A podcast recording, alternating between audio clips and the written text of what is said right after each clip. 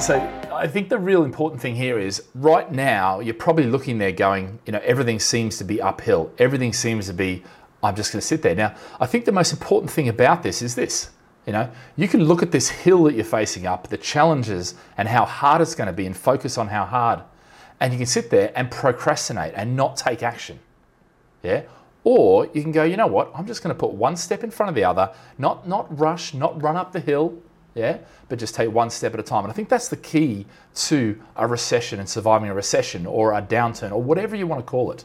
Yeah? Because when you do look at this and when you do get into this, you realize that actually with each step of the way, you can get people to help you and educate you and you can read about it and experience it and question and do all these sort of things. And actually that's how you get the best amount of certainty. And obviously having a team. So guys, if you've got any questions, um, write them in the comment box. But you know, you know, how are you finding the hump right now? You, you know, is is it overcoming you? Is it almost too much and I can't make a decision?